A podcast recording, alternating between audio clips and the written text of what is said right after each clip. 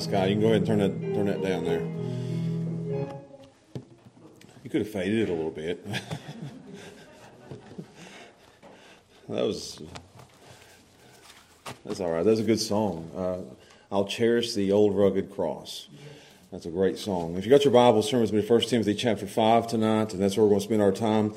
And if you look at this, or you've read it, or you've uh, you've spent any time studying this passage, you you'll see that many consider this a very strange passage, um, and and and many would overlook it. As you come to a passage like this, you're like, okay, we don't need to talk about this, and you go on. You just move to the to the next passage because this passage seems to be all about widows. And that's kind of strange. It's kind of out of nowhere. Why would we spend, and it's thirteen verses on widows tonight. Uh, but I think it's more than widows. And I think you'll see that as we study it tonight. I, th- I think it's about women. I think it's about the whole church.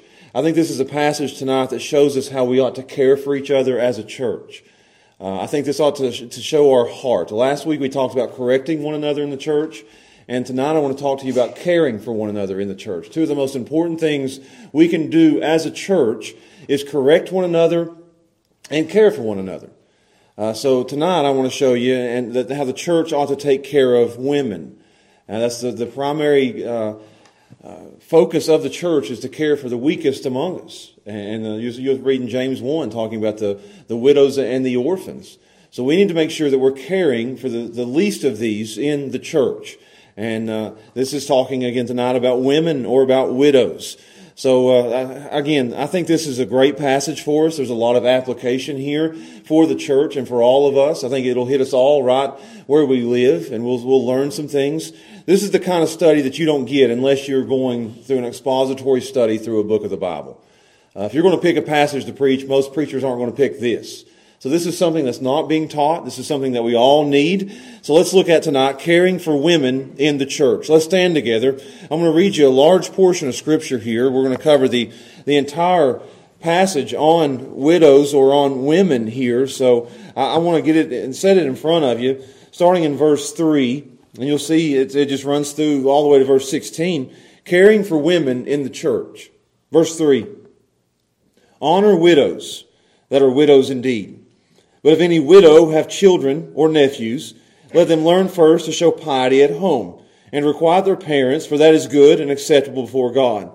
Now she that is a widow indeed, and desolate, trusteth, trusteth in God, and continueth in supplications and prayers night and day. But she that liveth in pleasure is dead while she liveth. And these things give, uh, give, char- give in charge, that they may be blameless. But if any provide not for his own, and especially for those in, in, in his own house, he hath denied the faith, and is worse than an infidel. Let not a widow be taken into the number under threescore years old, having been the wife of one man, well reported of for good works, if she have brought up children, if she have lodged strangers, if she have washed the saints' feet, if she have relieved the afflicted, if she have diligently followed every good work. But the younger widows refuse. For when they have begun to wax wanton against Christ, they will marry, having damnation because they have cast off their first faith. And withal they learn to be idle, wandering about from house to house, and not only idle, but tattlers also, and busybodies, speaking things which they ought not. I will therefore that the younger women, widows, marry, bear children, guide the house, give none occasion to the adversary to speak reproachfully, for some are already turned aside after Satan. If any man or woman that believeth have widows, let them relieve them, and let not the church be charged that it may be, may relieve them that are widows indeed. You, you see how the passage starts? In verse thir- three, it says, the widows indeed. At the end of verse sixteen, widows indeed. These are the, the bookmarks of one big passage that we're going to cover tonight that shows us how to care for the women in our church. And the church ought to be the most caring place in the world for women. It should be. And that should be our heart tonight as we study this. So let's pray together and we'll look at it. Father, we thank you for what many would call obscure passages like this, that don't get studied, that don't get talked about, but it's very important. So God, I pray that you would soften our hearts, that we would see uh, that we need to care for each other in the church. And that's one of the, the, the main ideas of being a church family, is that we care for each other. We take care of each other, especially those who are the weakest among us. So God, help us to do that. Help us to learn that so that we can be recognized as a church that takes care of each other. So God, teach us tonight how to do this. Help me to work our way through this, what could be a difficult passage. Help me to do my very best to explain these things in a way that would honor you. And we ask and pray these things in Jesus' name. Amen. You guys can be seated. I think it's everywhere that we turn, we hear about something called a war on women.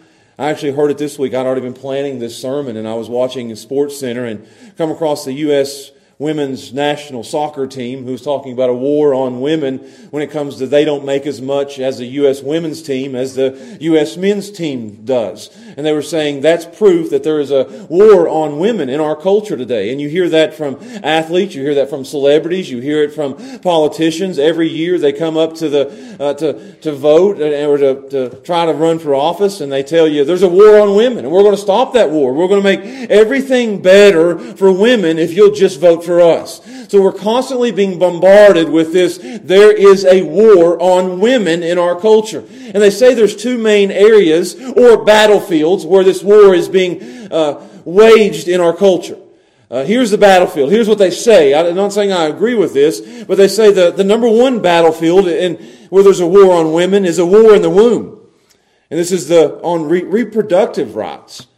I just spent some time looking at this stuff up and listening to some lectures on this this week. And they say that women, if women can't have birth control and abortion on command anytime they want it, that's proof that there is a war on women in this culture. They say that if you defund Planned Parenthood, it's an attack on women. They say if you have a, a place in, in a mandatory ultrasound for women before they can get an abortion, it's an attack on women. They say if you uh, try to stop abortions after six weeks, it's an attack on women. They say if you make parents sign a consent form for girls to get an abortion, it's an attack on women. So they say that women are under attack because they can't have reproductive rights. That's one battlefield. The other one is a war at work. They call this one the gender pay gap, where women must make the same exact money as men make. If they're doing the same job as a man, which that sounds okay to me, but they, they say that if a woman doesn't make as much as a man makes, then there's a war on women. They say they must do everything in, in their power to equalize men and, and women in that way. There's a war at the workplace, and they must do everything they can to protect women when it comes to the womb and to the workplace. That's where the war is being waged, they say. This is a war on women. I believe that there actually is a war on women. But I don't think it's in the womb, and I don't think it's in the workplace. I think it's coming from the world. I think they're actually the ones that are waging the war on women. I, I believe that the real war is on God's design for women. That the world is pulling women into the workplace to compete with men, to climb the ladder, to break the glass ceiling, to pour their lives into a career, to live for earthly gain. I believe that there's a war on women. I believe there's a war on women when it comes to the to the womb, that they're ripping babies out of the womb of women. They're telling women that, that kids are too expensive, don't have kids, don't get married, get a divorce. Who needs a man? It's a war on women. I believe there's a war on women when it comes to God's design on how they ought to uh, to live and to dress. I, I think that social media mocks being a housewife. I think social media mocks modesty and true beauty. I believe social media mocks God's true design for women. There is a war on women, but it's not in the womb and it's not at the workplace. It's coming from the world. It's on, it's an attack on God's design. The liberation of women has led to a destruction of women. Feminism is not the answer. It is not progressive. It is destroying women. There's an attack on women and it's coming from the world. So we got to return to God's design for women. That's where they are safest. Living God's design. I believe that God cares for women, and that was established from the very beginning, that women must be provided for and women must be protected.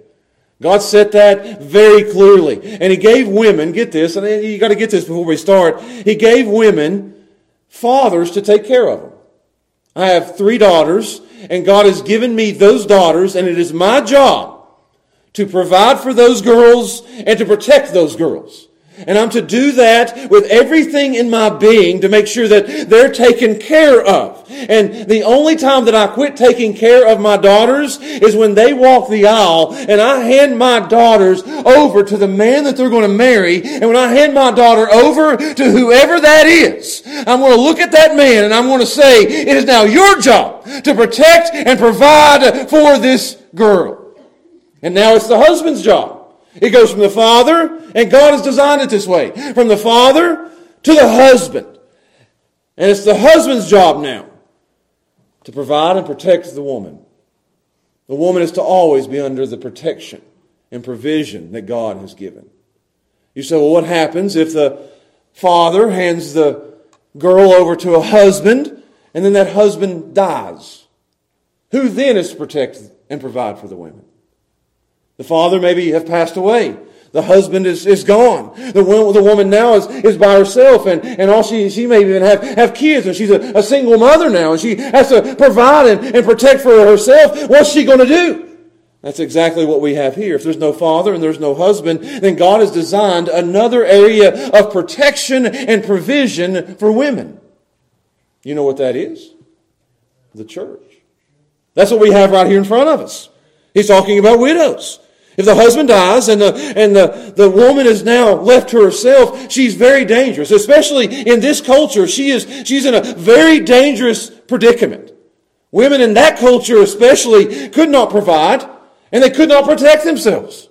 So somebody had to come in and do it. So God has given the women uh, in His design a father, a husband, and the church, so that women will always be taken care of. So that's what we get to look at tonight. This is how God expects the church to care for women or, or widows. The church must be a reflection of the compassionate and caring heart of God.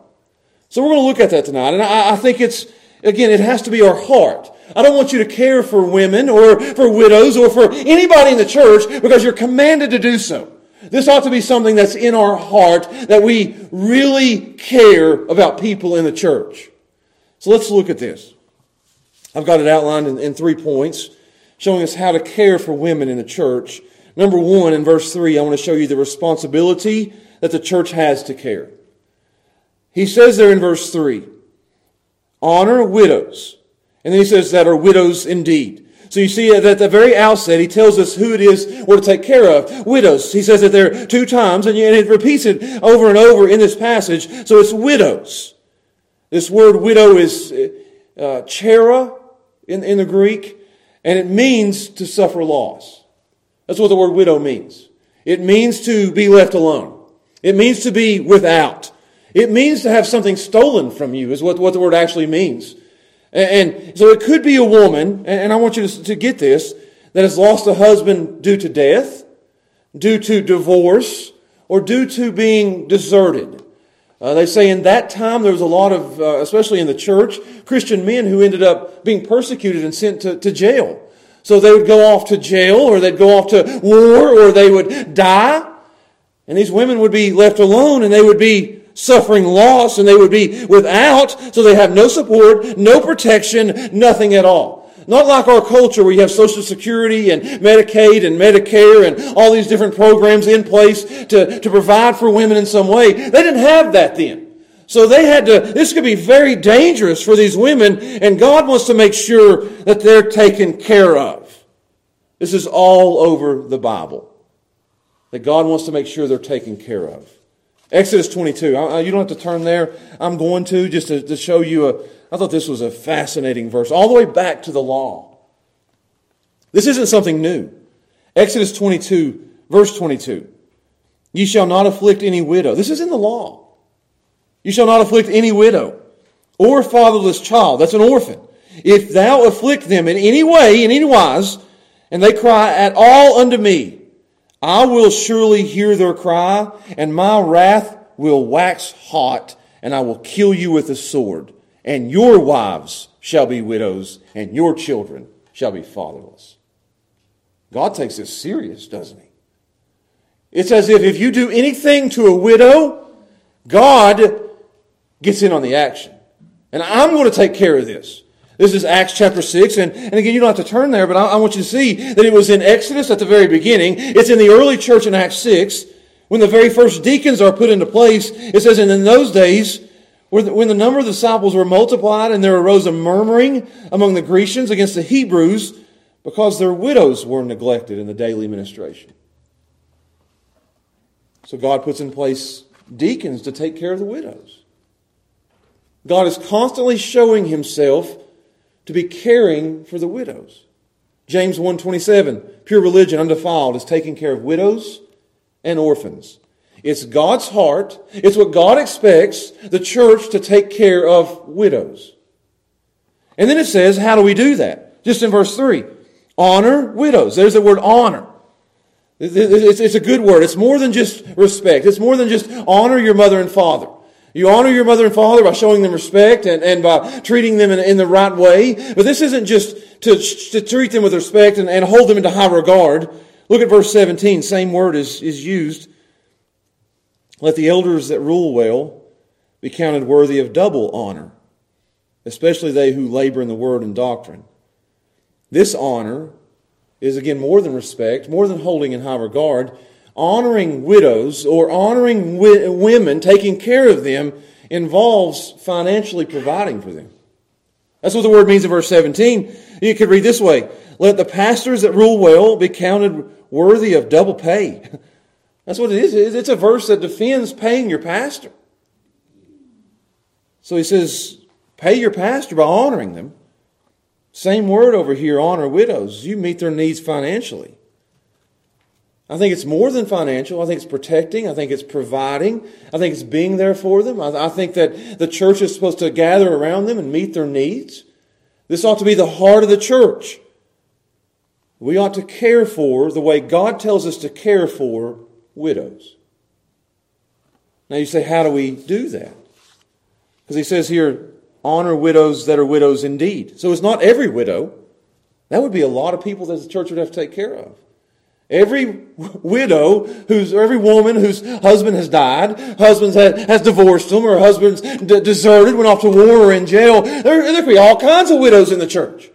And even in our culture today, where there's more divorce than there's ever been, there's more desertion than there's ever been in the church before. So there could be all kinds of, of widows in the church, and the church having to, to hand out money and, and provide and protect and, and be there for every single one of them. Is that what we're, we're going to do?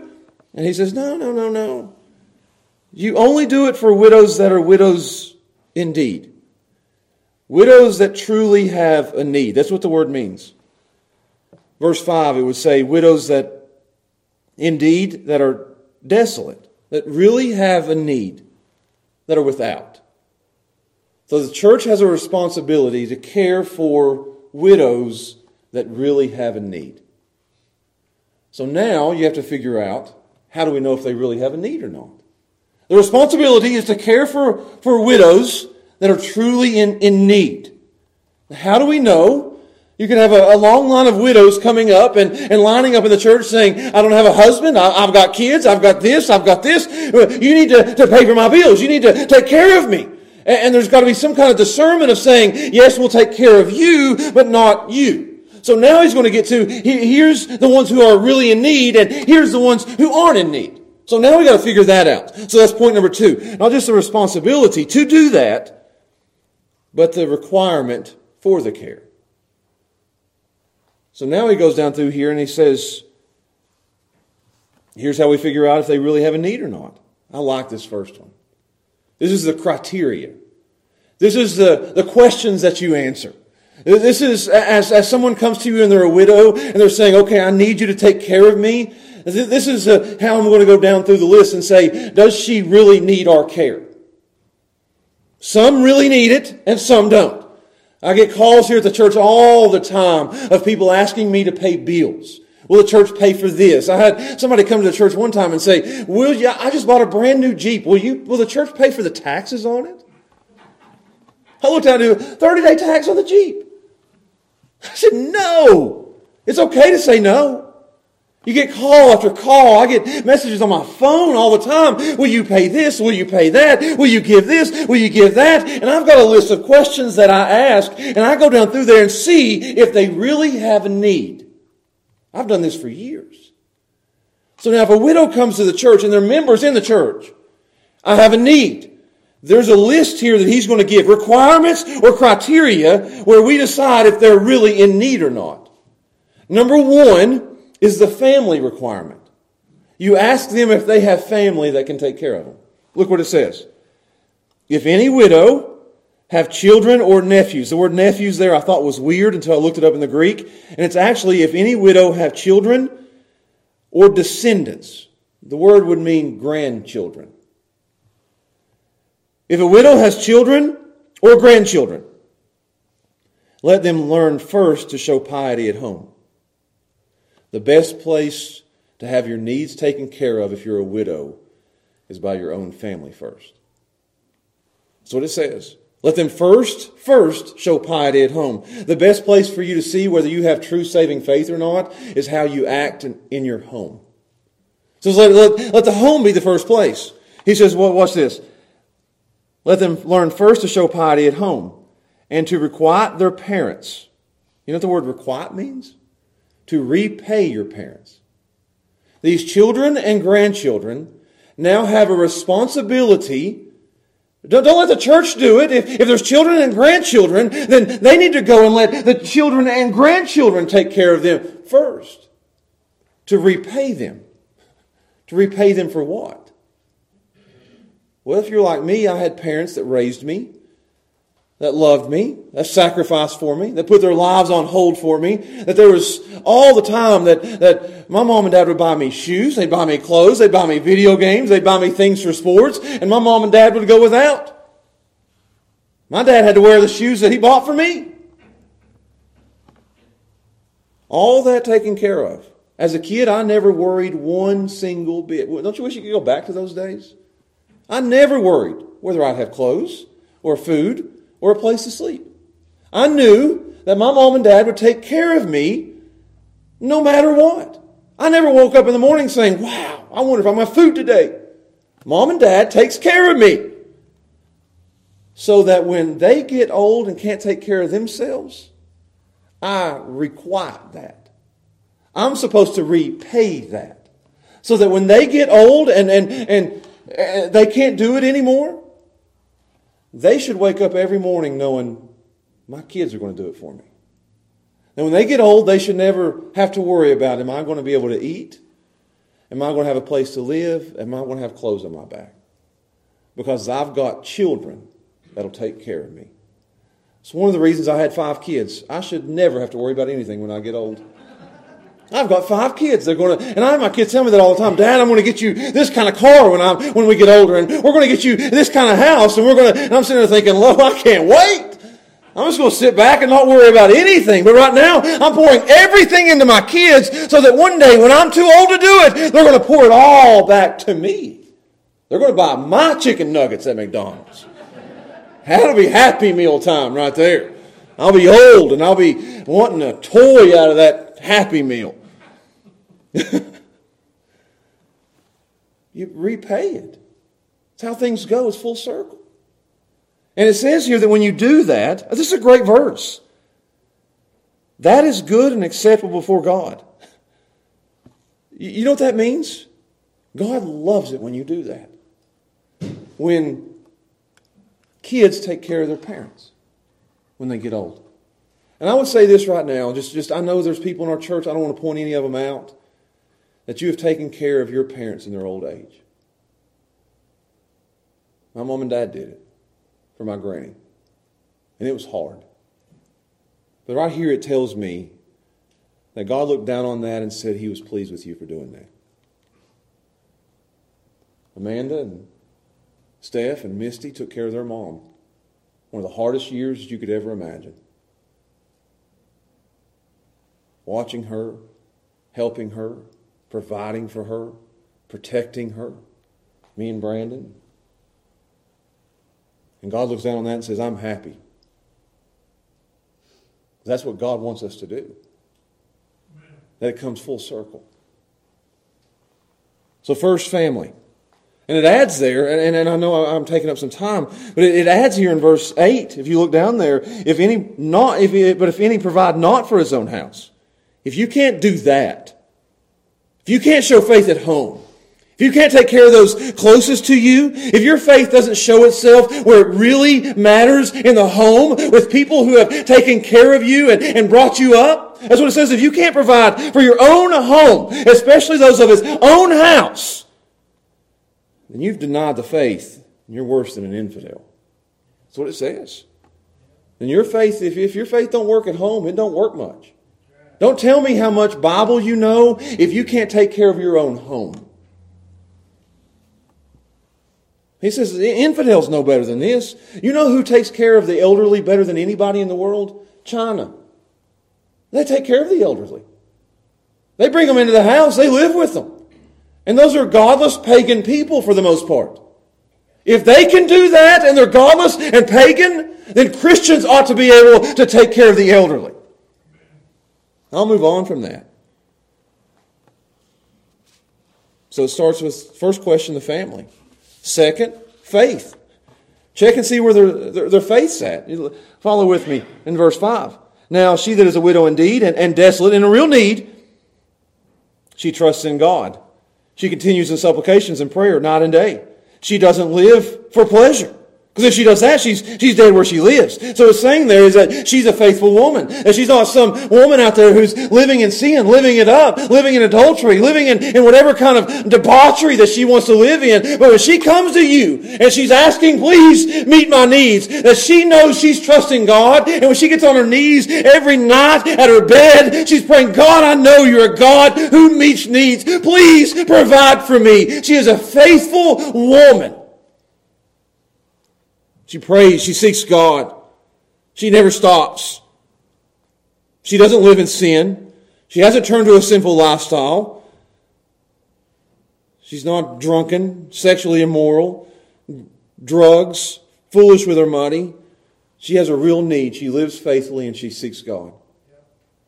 So first thing, and, and I'm going to move on. First thing, if she comes to you and you say, do you have family that can meet your needs? Do you have children and, and grandchildren around you who need to come to you and, and to take care of you because that's the right thing to do? And if they do, then we pass them on. If they don't, we move to the faith requirement. Are you living right? Are you seeking God? Are you praying? Do you trust Him? Are you living for pleasure? Because if you are, we can't support that. Supporting a lifestyle like that is hurting more than it's helping. So we don't do that. You can't support a sinful lifestyle. You can't support open rebellion. You can't support sinful habits. That hinders them, not don't help them. So we don't support people living in sin. If they're living like that, we, we say we, we can't do it. So requirement number one, you, you, you're following with me on this. Number one, if they have, if they don't have family, sure, we're going to move to point. We're going to go to number two. Do, do you have faith? Are you living like you ought to be living? And if you're there, let's move to number three, which is the final requirement. It says these things give charge that they may be blameless. We've already covered verse eight, verse nine. Let not a widow be taken into the number. You see that? There's so much confusion over the number. I mean, I've read commentary after commentary, and what does the number mean? I don't think it's that hard. I think he's saying, let not a widow be taken onto the list. I think they had a list somewhere in the church of all the widows they took care of, and he's saying, don't put them on the list unless they do this. Here's the list. He says, let not a widow be taken onto the number, onto the list. They may have had it on the bulletin board somewhere telling the church, here's the widows we need to take care of. And it's not just something the pastor does, it's what everybody does. Make sure you watch out for these women. Don't let anybody go on the list who is, look at this, under sixty years old. It's the age requirement. You say, why sixty? So she comes up to you and she's fifty-nine and a half. I don't know how that would work. Wait six months. But under sixty, don't let anybody under sixty. Here's the reason. It was considered in that time, if you were over sixty, you couldn't work for yourself. And if you were over sixty, you're most likely not going to get remarried. So you're going to be a widow indeed. You're going to be a widow right on and on and on. So he's saying, anybody under sixty, don't put on the list. And I, I think it's it's funny that the Ukraine right now is drafting men to go into the army and fight for them. I don't know if you guys noticed the age requirement. They were taking nobody over sixty. There's a, there's a cutoff there. And that was the cutoff then. It's the cutoff now. So he's saying at sixty, they can't work and they probably won't get remarried. So anybody under sixty, they don't go on the list. And we're just, again, narrowing it down. We started out with a large group of widows coming to the church. Please take care of us. We have family. We have the faith. And now we have these final. Are you, are you under sixty? Then you're out. Next one. Were you a one-woman man or a one, one-man woman? It says, well reported of having, verse nine, been the wife of one man. She only has eyes for one man. And he's gone. Divorced her. Deserted her. Died. Went off to war. In prison. We don't know. But she was faithful and devoted to that one man. And then it says, check her reputation. And this is, this is really the, the last requirement. Verse ten, well reported of for good works, that reported of has a good reputation for her works. Here's her reputation. This is what people would say about her. So now you're going to go around and you're going to say, what is, what do people that know her say about her? Let's see, let's see what, who she really is. Let's see if she's faking it. Let's see if she's trying to pull one over on us. So I'm going to go out and we're going to talk to some people and see if they if they really are who they say they are. And here's what people say about her. It's well reported that she does this. And I think this would be a reputation that all women want. There's a reputation that the world wants women to have, and there's a reputation that God wants women to have. Here's what it says. Well reported for good works. What, what's the good works? She's raised her children. Number one. She's raised godly kids. Number two, she's lodged strangers. She's opened up her home. She has hospitality. At that time, there's a lot of people traveling to and from cities. Not a lot of hotels you could stay at. Not a lot of safe places you'd want to stay. And this woman is known to have opened up her home to missionaries and to preachers and to people traveling through. And when they came into the home, she washed their feet. And she relieved the afflicted. As they came in, their feet would be dirty and they would be broken and long traveling. That word afflicted means they're, they're shattered to pieces, and she's going to put them back together. That she's a very loving and kind and gracious woman who's opened the home and served and washed the feet and, and been, been just a, a, an amazing woman here. She's known for, again, raising kids, opening her home, and meeting needs. That's her reputation. A good reputation for women to have. That you are raising your kids, opening your home, hospitality, and serving the needs of others.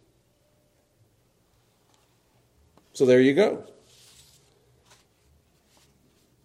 That's the widows we take care of. That's what it says. I mean, I, I, I think it's as clear as it can be. You have the family test. You have the faith test, and then you have those final few tests there in, in, in verse, verses nine and ten. Here's the women, or the widows, that are widows indeed. He's just described a, an indeed widow. And whoever meets those requirements, that criteria, should be taken care of and supported and protected and provided for by the church. And it shouldn't be a burden. We shouldn't say, oh, I've got to take care of another widow.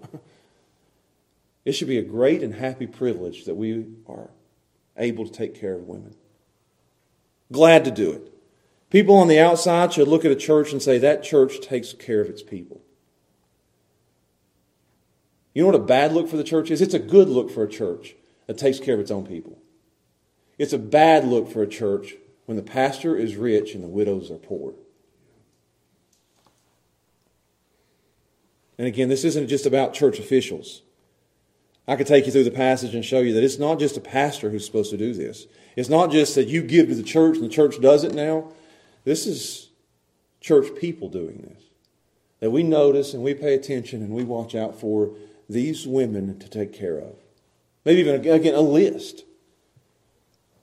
So don't expect the church to do what you won't do yourself. It's our heart. It's your heart. We take care of the widows. Number three, and, and I'll close. This is, this is interesting stuff. I think this is a lot of pastoral care. I think, I think it's the heart of the church, that we ought to have the heart that God has inside the church. And again, it's it's it's it's not people on the outside. I think there's there's we have a responsibility for those on the inside, and on the outside we can take care of and we can meet needs of, but we have no responsibility whatsoever to meet needs on the outside. I think that shows love, and we can do that. It's like in my home, I have a responsibility to Steph and to five kids. That's my job. That's my duty. If I have to take two or three jobs on to make sure that their mouths are fed and that they have clothes on their back and they have a roof over their head, I'll do whatever I have to do to make sure that my children are taken care of. It would be irresponsible for me to leave them hungry, without clothes, and a, not a roof over their head while I'm giving money out to the houses across the street. We take care of those on the inside first. That's our homes. That's the church. It's our responsibility. Now last, verses eleven through sixteen, and we'll close. I want to show you the, the refusal to care. Because here's some widows we turn away. The refusal. He says that, but the younger widows refuse. I mean, that, that's the same word that we used in verse seven of chapter four. It's on the same page as, as on my Bible. But it says, refuse profane and old wives' fables. And I told you a few weeks ago that word refuse means that we push it away, that we say no to it, that we're not going to listen to old wives' fables, we're not going to listen to, to things that aren't good, we're not going to listen to, to bad preaching and, and, and false teaching. We're going to push that away like we're pushing away a nasty tasting food on the table. Brussels sprouts. Push it away. That's no good. That's what refusal is. I'm pushing it away. So he says there, push away profane and old wives' fables. Push that away. Same word here that we push away, we refuse younger widows. Under sixty? I don't know. Younger widows as in verse two, younger as, as in sisters, but it's younger. And why do we push away younger women, younger widows? Maybe that's the under sixty where he says we're, we're saying no to you. What do we do with them? Pushing them away. He says, but the younger widows refuse. And here's why. The word for there, because eventually they're going to want to remarry. That's what he says. Eventually, I like the way it says, they're going to start wax, want, begun to wax wanton. That's a good, that's a good phrase. My girls are going to start wax wanting one day. They're going to want a husband. That's their desire. And uh, whether you like it or not, women have an innate, God-given desire for a husband to protect and provide for them. That desire, uh, it was a woman under sixty, a younger woman, is going to start working. And they're going to start saying, I, I, want, I want a husband. So when that happens, she's going to start wax wanting against Christ. And they're going to marry. And having damnation because they've cast off their first faith. You say, what is all that? Oftentimes when women want to remarry, they get really desperate in wanting to remarry. And they start chasing men that they shouldn't chase. I've had widows come to me and say, I'm going to get remarried. I found me a guy. I say, okay, is he saved? He's got a good job. Is he saved? He's good to me. Is he saved? No. I think he'd be a good husband. But the Bible says don't be unequally yoked together. You're just desperate. You're waxing wanton, and, and you're you're seeking after something, and and and you just you're going to take anything that you can find, anybody you see, anybody that'll have you. So you go off and, and try to grab anything, you, anybody you, you can. So he says, push that away because younger women, younger widows are likely to do this. So we, we don't take care of them. And also, not just the desire to remarry, but it says in verse thirteen, and also they're going to get have too much time on their hands. If they don't have a husband, if you're taking care of everything that they're, they've got, and, and you're meeting their needs, and you're providing for them, and they, they don't have anything else to do, and they're young, look what they're going to do. They're going to be idle. Idle hands of the devil's workshop, I've been told. They're going to start wandering around from house to house. Not just idle, but they're going to be tattling. And they're going to be busybodies. They're going to start speaking things that they shouldn't speak. I mean, they're just going to be running their mouth. Everywhere they go, spreading gossip in this house, and spreading gossip on this house, and getting on Facebook, and, and commenting here, and commenting there. You know what they got? Too much time on their hands. Younger widows are running around causing all kinds of trouble. Paul said it, not me. So he says, don't put them on the list. Because they're going to get remarried. And if they don't have a husband and nothing else to do, they're going to cause trouble. So instead, younger widows, verse fourteen, I love this. He gives us a list. And this is advice for young widows. I love this list. I'm preaching this sermon tonight, and, and, and I'm, I'm sitting there studying, and I'm thinking, I got to get fired up for a sermon on widows. And I got to these verses. Really, just verse fourteen, I thought, this is... This is a jewel of a verse. I wish I could preach a sermon tonight called Advice for Young Women. Not just young widows. And if people are listening to this and they come across it later on, you can fast forward all the way to this point in the sermon. Advice for young women. Advice for my daughters. And it's so different than the world gives. This is advice from God, not advice from Oprah Winfrey. This is, this is advice. Write this down. Give it to your daughters. Here, here it is. You ready for this? I've got four things. Number one, advice for younger women. And I, the first one's hard. Would I look at Gracie Bell and say, do this? She's not up here tonight. Thank goodness. She, she ain't going to listen to this advice. But she should, you know.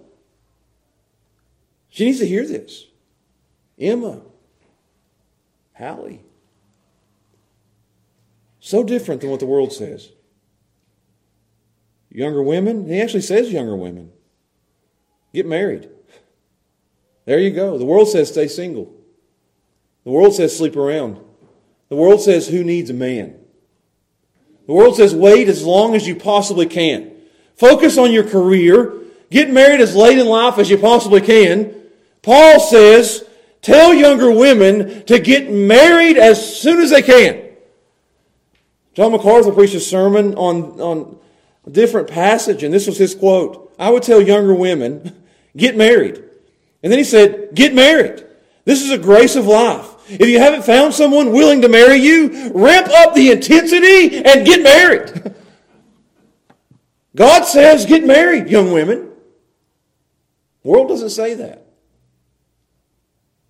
The amount of people who are getting married today is going plummeting. Nobody's getting married anymore. He says, get married, young women. Number two, he says, I love this. Get married. This is so practical. Get married. Have kids. In that order. Yes. Get married. Have kids. I looked it up in the Greek. Bear children. You know what that means? Have at least five kids. I'm kidding. Bear children. You see that? It's, it says more than one. Bear children. Have a bunch of them. I took that advice. Have a, have a bunch of kids.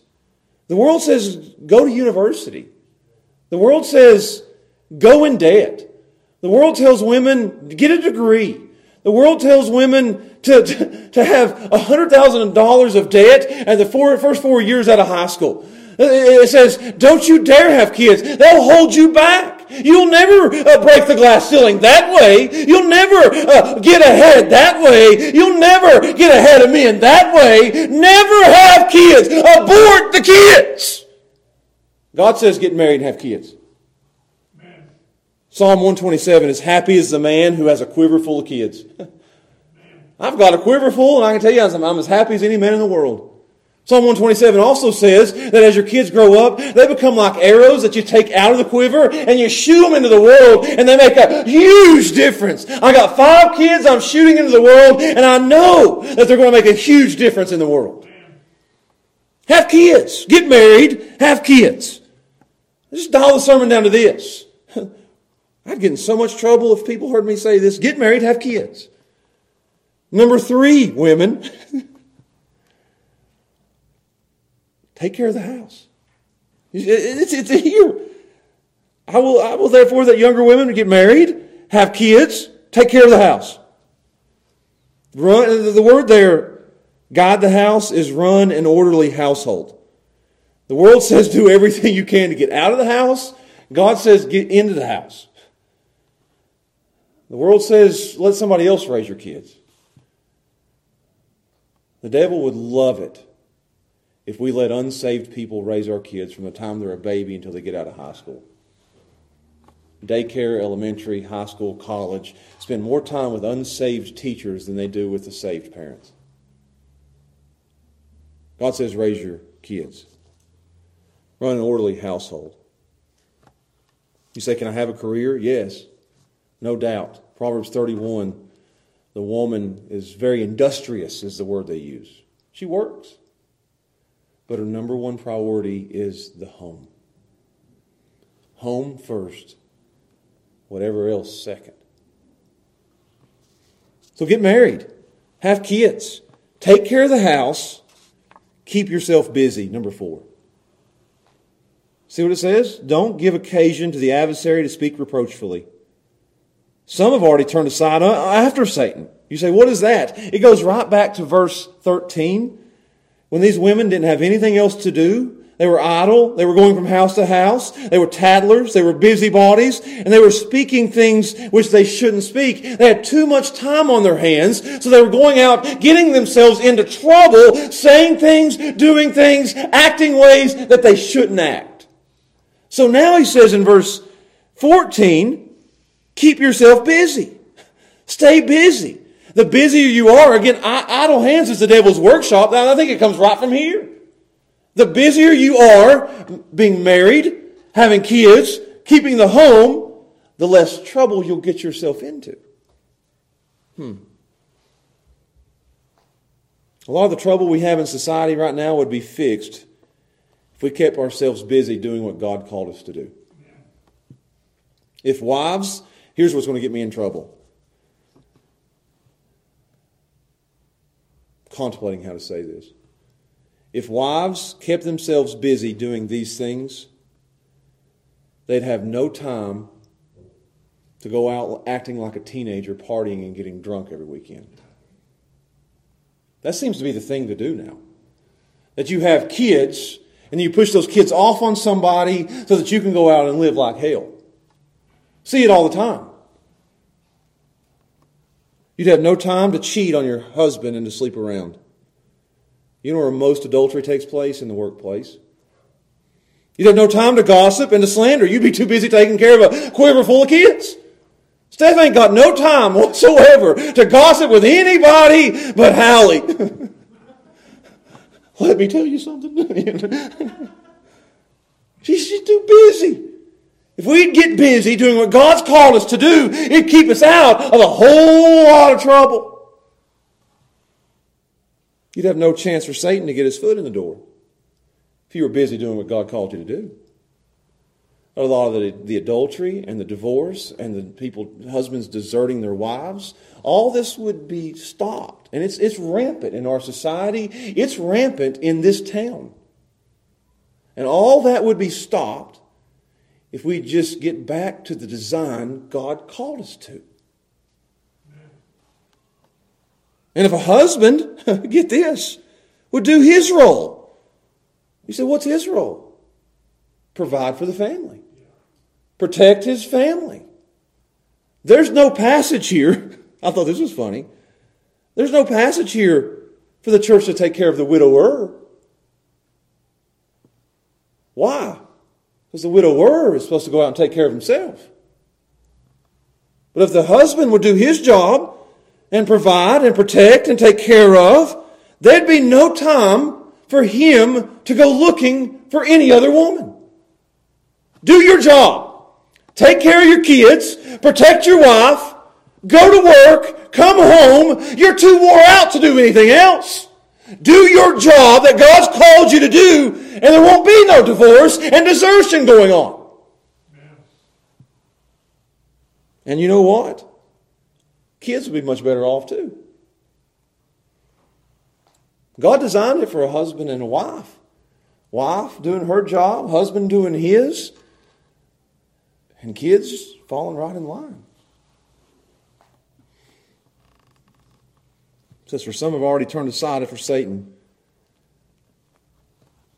And then in verse sixteen, and I'll, I'll close. If any man, and this is kind of just a catch-all, he's saying, if anybody sees anybody that we've missed, you get this? We might have missed somebody along the way with the with the, the family and the faith and the, the final requirements. We might have somebody might have slipped through the cracks, and, and there's somebody out there we're not taking care of that we should be. So he says, if if any man or woman believes that they says they found a widow, you see that? That there's somebody out there that needs to be taken care of that we've missed, then let them take care of them. You see that? Don't go run to the pastor. You do it. Don't, don't let it be charged to the church. You get that? This is. Don't expect the church to do what you won't do. So if you see somebody out there that needs to be taken care of, some widow out there or an orphan out there that ain't being taken care of, somebody weak that that needs to be protected and needs to be provided for, then you go relieve them. You go meet that need. And let not the church be charged, put on their account, that it may relieve them, take care of them who are widows indeed. It's our heart of the every individual in the church to take care of those in need. And I pray, and I'm closing, that this will be our heart. As a church, I hope we'd be a, heart, a church that has a heart that takes care of each other. I hope that we each and every individual, because we can't be a church that cares unless we have individuals that care. You can't have one person in the church that cares and be calling yourself a caring church. It has to be the individuals in the church that watches out and cares for each other. So I, my prayer has been this week that we'll care for each other. That we'll care for the families in the church and our children and orphans and, and widows. You know, I read some data this week that says the happiest women in America are church-going women. And you know why they're the happiest?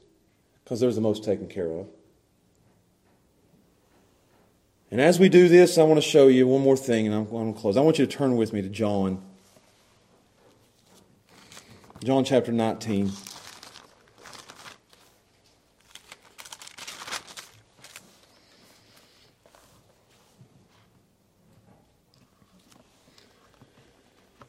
It's a great way to end the sermon tonight. John nineteen, verse twenty-five says, now, and I want you to see this, where this is at. Jesus is on the cross in John nineteen.